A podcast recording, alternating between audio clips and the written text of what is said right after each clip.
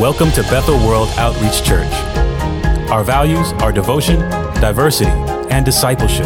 Devotion through honoring God by trusting His Word, praying, and worshiping together.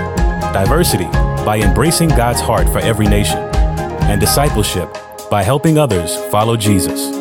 So join us as we're reaching a city to touch the world.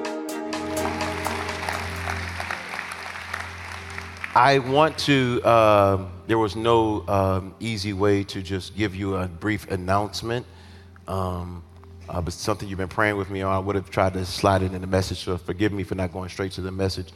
But the church in Dixon called Restoration Church did confirm and ratify that they're going to close their church and reopen in a few months as Bethel Dixon. And I wanted to let you know that that actually did take place. Today, I'll be having a meeting immediately after service in the Connect class, which is out the door to my left, your right, second classroom on the left. We had over 40 people in the first service that are either from the area or feel called to help rebirth that work. We need all types of help. Please come to the interest meeting right after church because we'll be going down on tomorrow to kind of meet the new family, have a fellowship moment together, and lay out our plan as a church. And I want you to be involved on day one. All of you are involved in this plan. So I do want to say this because I think it's important. It was not my idea, it was God's idea. Pastor Jim and Pastor Rice reminded me that about 18 months ago, the Lord said that there would be a church added to us. And said multiple, but specifically, this was said, and so this was confirmed by our elders, and it's not just something we're doing. So it's going to need your prayers, your contributions, and your work. So please come and meet me right after the service if you feel led to be a part of that in any way, and we'll get you going. All right, here we go. I'll use you today, James, as the object of part of the sermon. You'll love this. When you are without children, 7 years, my wife and I had no children. And I remember exactly where I was standing when she told me, she took the test, and I was on the phone at work, and she says, "It's positive, we're pregnant." It's that moment you don't know whether to be excited or afraid. And so I just kind of sat in the middle of the street in the parking lot. Just sat down, just sit down, because you might faint. It's overwhelming, that moment where you get that news, if whether you anticipate it or not, it could just be overwhelming. And when baby Jane was born, I was not an ordinary daddy. I had a little extra spirit on me. I didn't know I had an extra spirit on me, but I had an extra spirit on me because he was born. And I had, by the way, hold on, I got to set this up right. I want you to know that I wore what I wore when he was born. I wore a velour jumpsuit.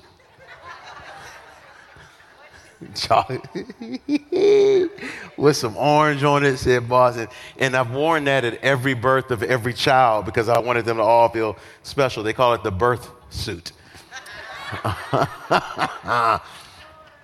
But I was there, and one of the things that happened, when I first saw baby James, I just couldn't stop looking at him.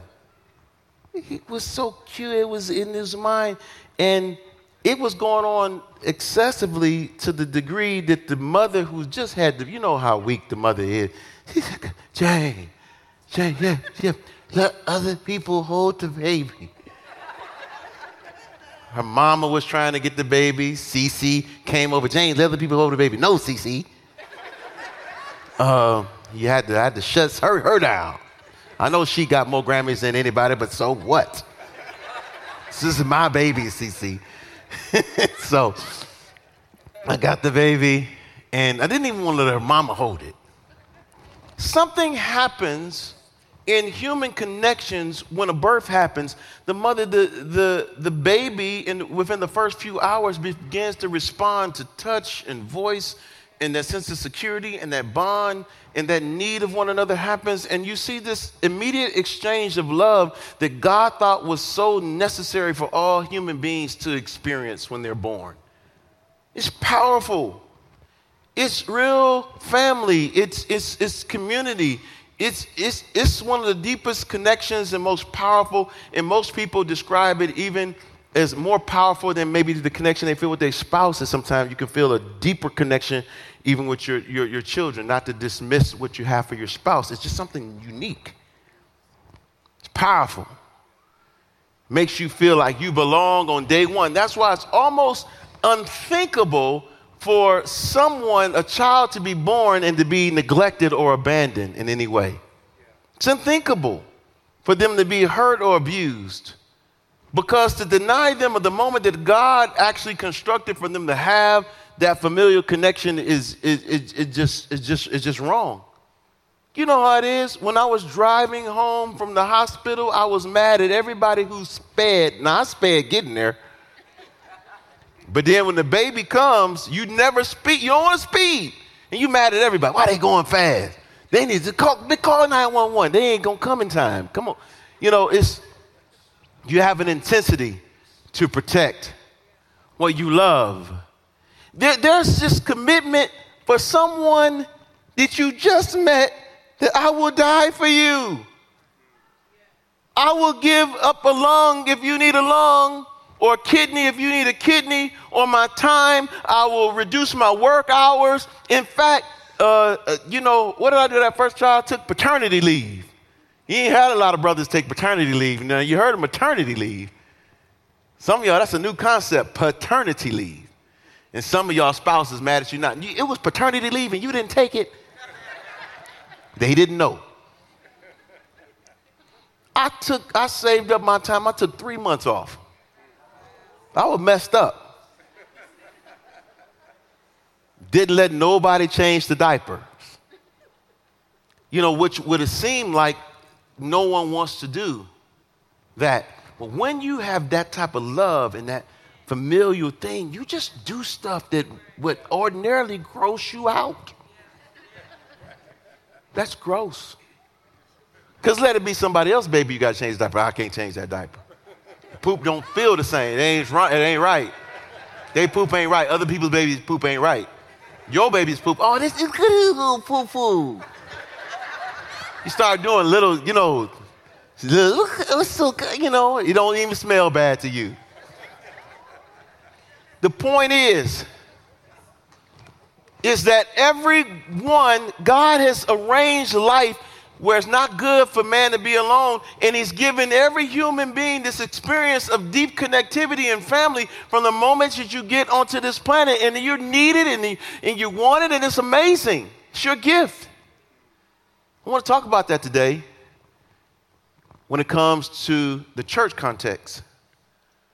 I want to talk about what it's like, yes, in a natural family, but there's this other concept called spiritual family that equally has some potential to have deep feelings of love and trust and commitment and this desire to do whatever it takes for one another. Because it's something special when you know your mama love you. But when you find somebody else that love you like your mama love you, you say, man, that's some real love. Because your mother has no limits to what they'll do. Okay, so let's go to Acts chapter 2. We're going to read 7 verses together, get a context for what God is doing as he's birthing a church, birthing a community of believers. We're going to discover what it looks like and what's the benefits of it when you get into that family. When you have it on your phone or in your Bible that Pastor Rice gave you from being a part of Devoted to the Word, say amen. Ready, online, get ready. Ready, read with, clarity, diction, everything, power, loud. Ready, read.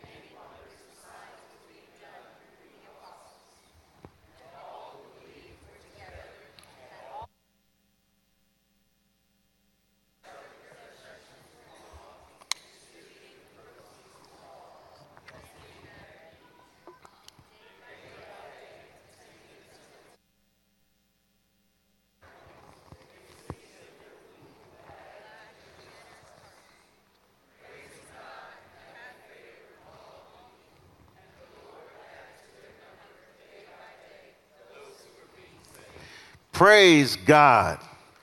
Praise God. I mean, Jesus has died, risen from the dead, given them a mandate in Matthew 28 to go into all the world and preach the gospel to every creature, baptizing them in the name of the Father, the Son, and the Holy Spirit, teaching them to observe and to do everything that's written. That was last week's message. Now he's told them to go wait in Jerusalem till you be endued with power to do that. 120 believers get together and they begin to worship and pray together and hang together. And all the people from the diaspora, Jews from different parts of the world, begin to hear them speaking in their own language, and they start getting cut to the heart after Peter preaches.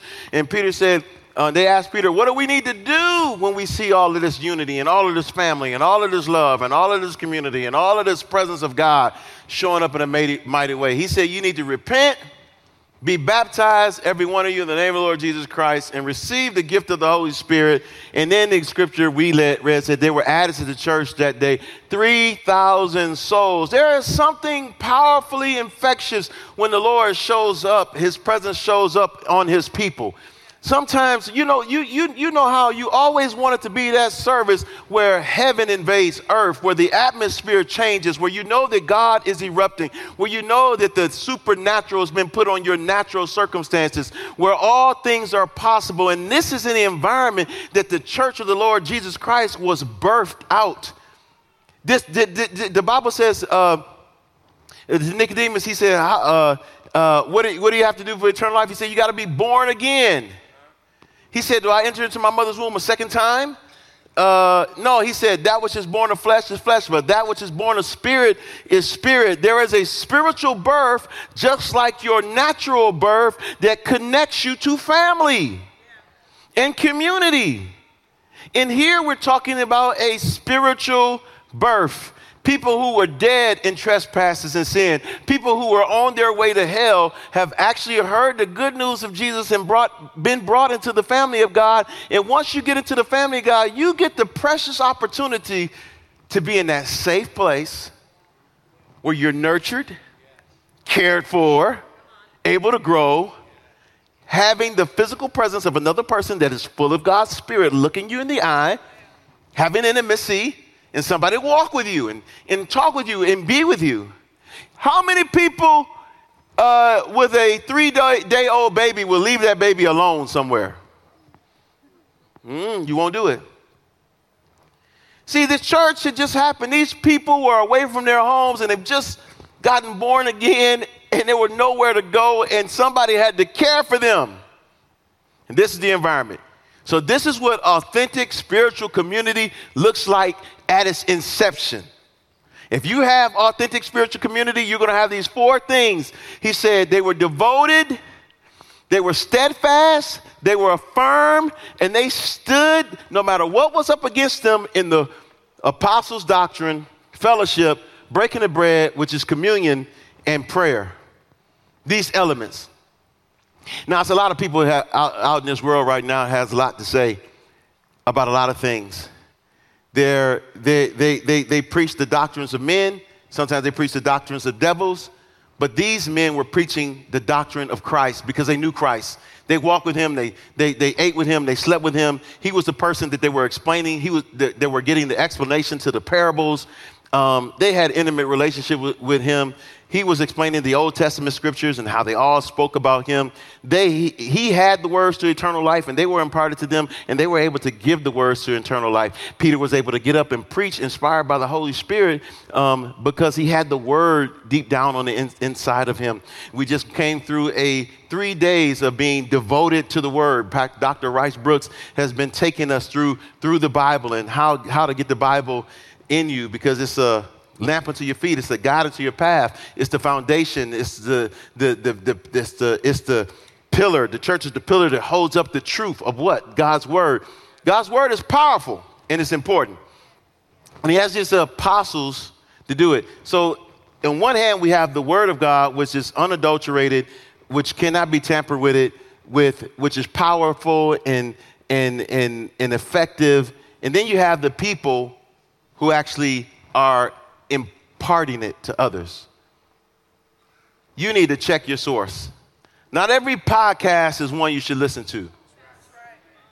Not every person who's saying good things should be listened to. If the disciples would have followed just the word, they would have been stuck in the Old Testament on an old revelation that had nothing to do with the new covenant.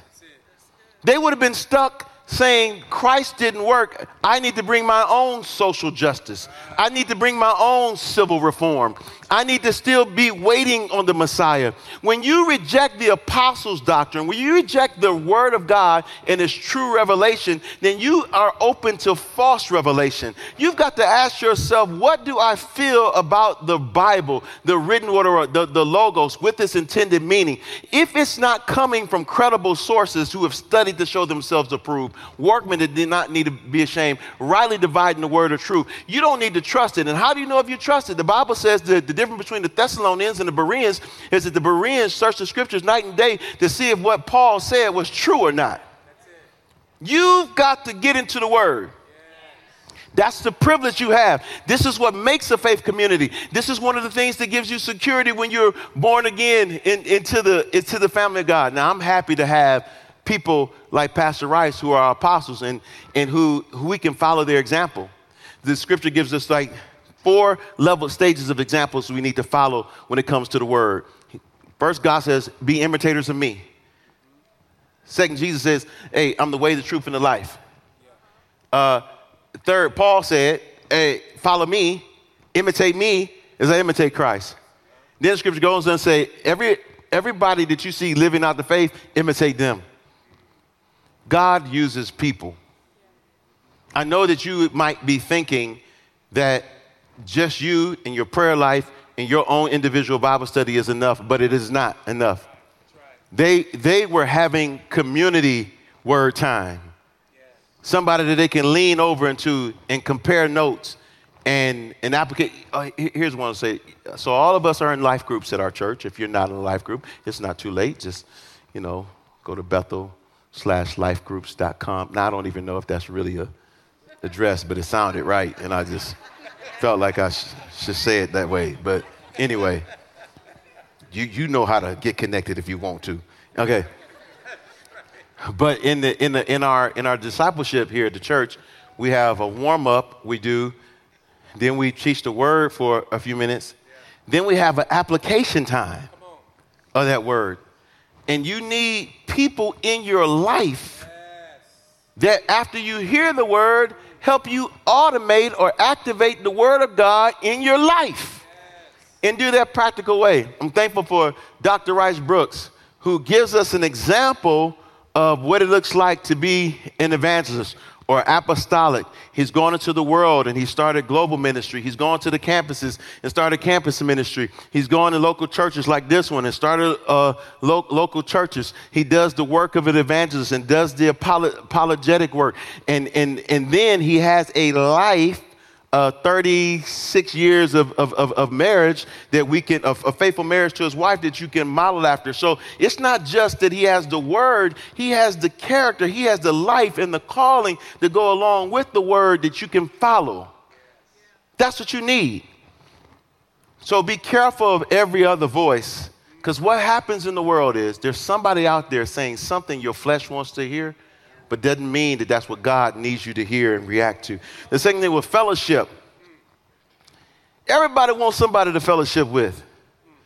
I know how important fellowship is because when I was young, growing up in Detroit, it was really tough out there. You had to have a group of people that you were down with and they were down with you because it was not advantageous to walk alone. Now, maybe you have never been in a situation where it's not okay to just walk out your house by yourself. You are in danger. Where I grew up, you were in danger if you walked out by yourself. And if you didn't have people fellowshipping with you, partnering with you, in it with you, saying no matter what happens, we're going to stick together, you were in trouble. You were in trouble. The moments I can think about where I broke this principle and I was alone, I was vulnerable. When I was jumped in the alley and different things, didn't have people to help me. But the Bible says 2 is better than 1, for if one comes against him, he has 2 to withstand him. If he's cold, he has other people to help him be warm. We need one another. And we need to make an exchange. I'm for you and you're for me, all for one and one for all. That's that we're together. A lot of times we want these relationships so desperately, but we don't feel that we have them. We want somebody to look at us and say, I'm committed to you. When we show up present at church, what we're saying to one another is, I'm here for you. I know you by showing up here today and online, I know you're going to show up. It's time to show up. You need another human to look you in the eye and say, I'm here for you today. I'm yoked in with you today. And they did the breaking of bread. Now, I wish that this scripture meant that means you can eat as much as you want, when you want, how often you want. And I have interpreted it that way because that fancied my flesh. And I have used that to gain many pounds and God approved of it. But that is not the correct interpretation of that word. And in fact, he's talking about communion.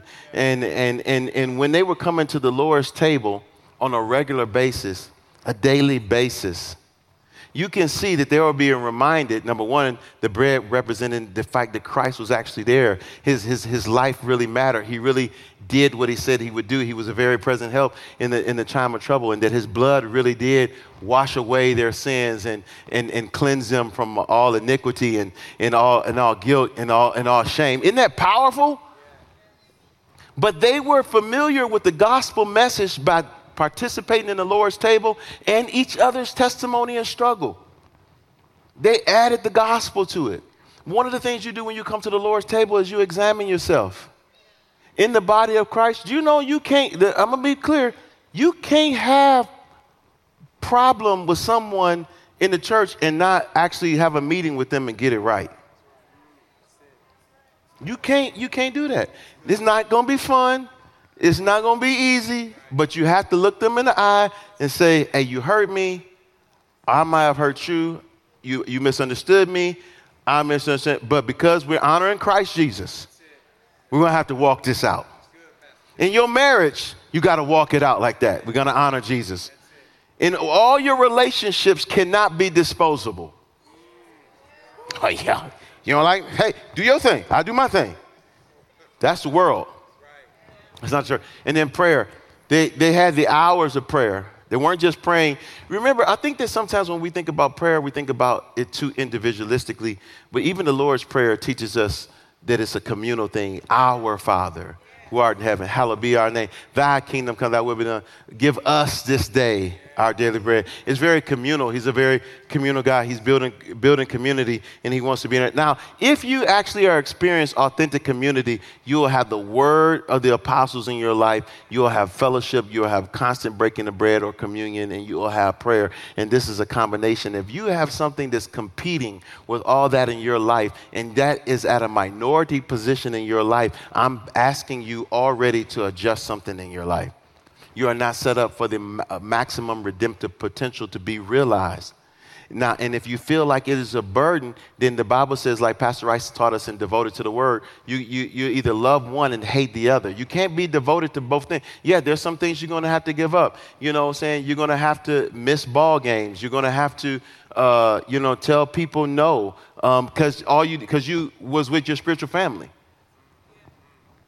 It's amazing to me that people have come back. You look at the basketball arena now during the playoff, it's full. But something has happened where people have become devoted to the worldly thing and no longer as devoted to the church. And I'm saying, I know there's reasons to stay home, but the pandemic, it may not be over, but it's waning. It's enough where we need to band together. We got work to do. You got to come show up and be present. Anyway, but that'll be there. Now, here's the benefits. The scripture lists benefits. Let's look at verse 43. Look at his benefits. And awe came on every soul. When you live like this, it makes people say, wow, whoa. And many wonders and signs were being done through the apostles. Through them, not by them. They're not initiating it. It is something God is doing through them. And I know that it is in human beings to think that we have this treasure in earthen vessels, that the power may be of God and not of us. There's this thing out here in the world where instead of being in awe of God's power, we're in awe of humans' power or individualistic power or really demonic power or mind power or soul power or what I can do. When they built the Tower of Babel, they said, we're going to build this and make our name great. I'm going to do this independent of God. So I'm going to tell you, there are powers out in the world. There are ways to get into supernatural things and to get earthly benefits by bypassing God, but that doesn't mean it's wise, and it doesn't mean it's right, and it doesn't mean it's not sin. You can use your gifts, and you can engage a demonic perspective about it, of how you can get where God only should put you by not engaging Him. That's demonic. So you had this thing that since I read that book, The Secret, a long time ago, just to know what was going on in the world. And the big thing about The Secret is you can use the power of positive thinking and to just manifest what you want.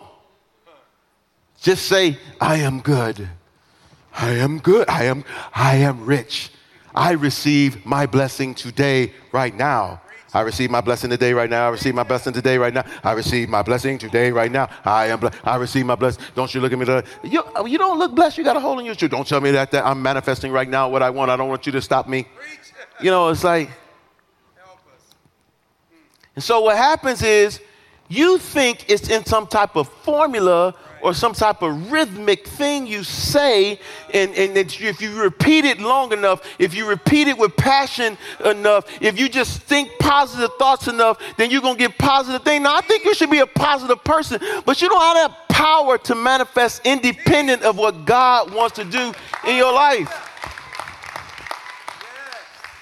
Because if something show up, maybe it did not come from Him. The Bible says He must be preeminent in all things. He must be first place in all things. And anything you can't put Christ in front of is illegitimate. Don't trust it. It means it's a power that is false.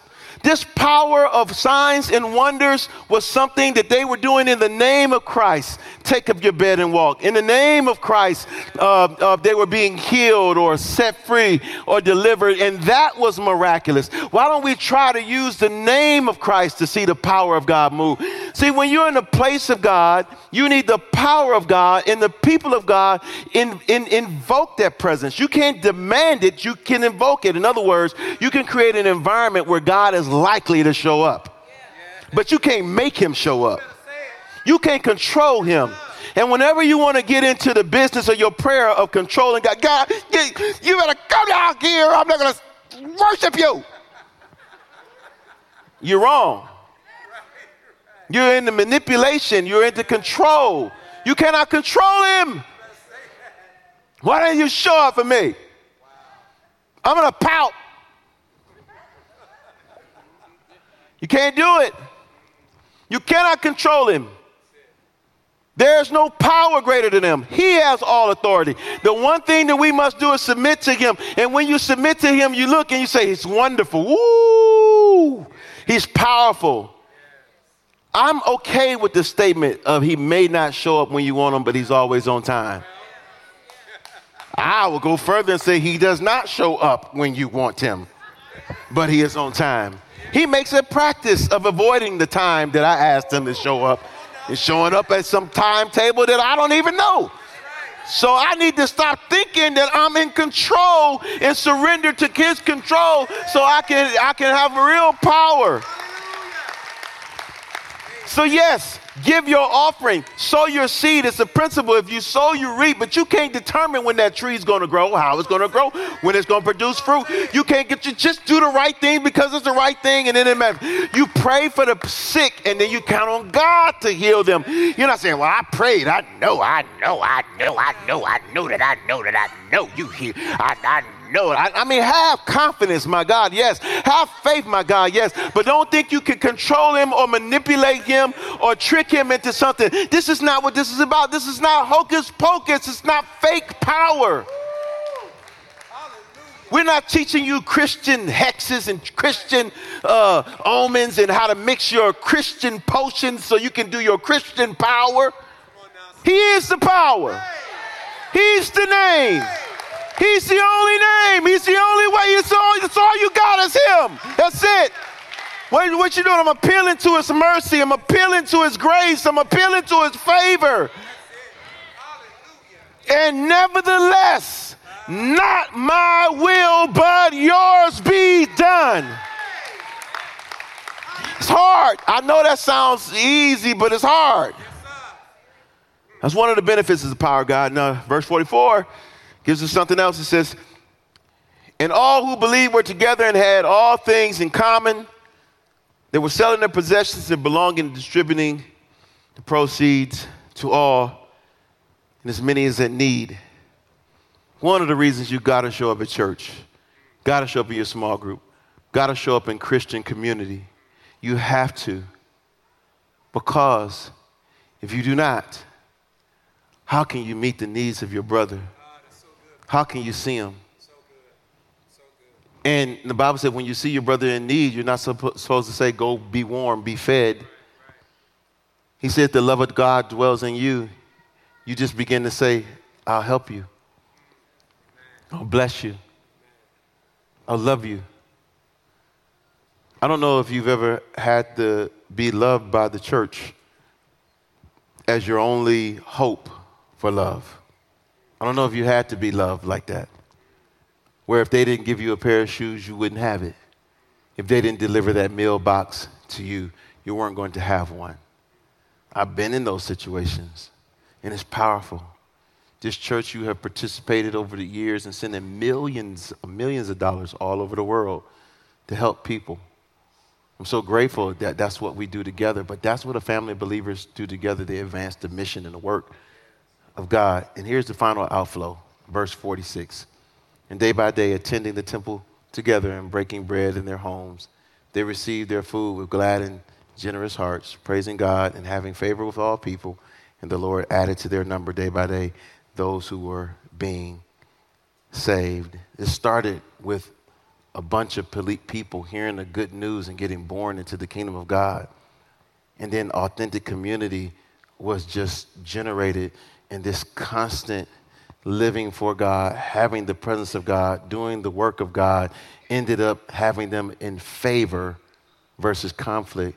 A lot of times people hide their faith because there seems to be non-popular. Your faith might not be popular. It wasn't popular to be a born-again person there, but living out their faith gave them favor.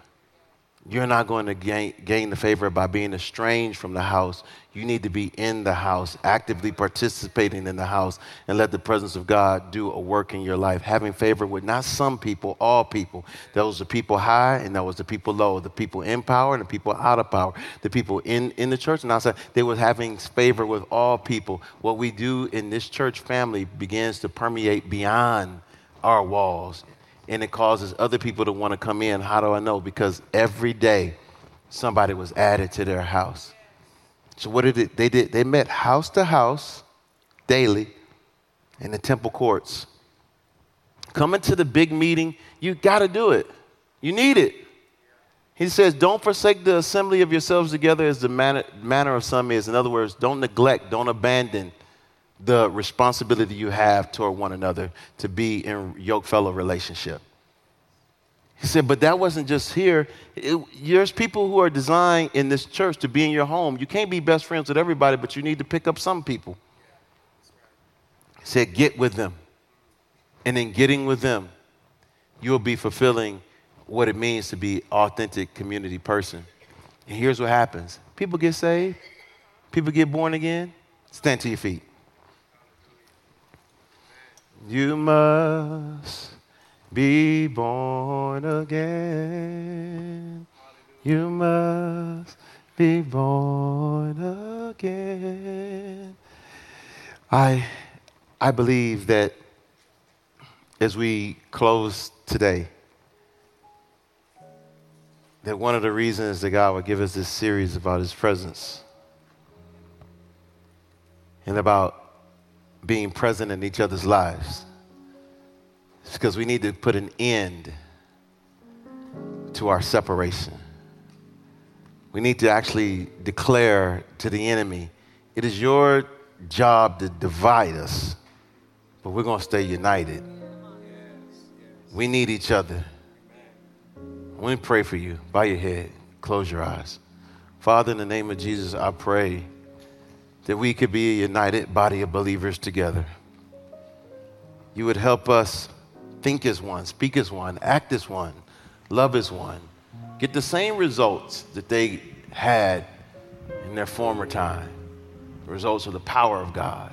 Everybody having different possessions and people being favored inside and outside of the house and being added to the church. Bless us in Jesus' name.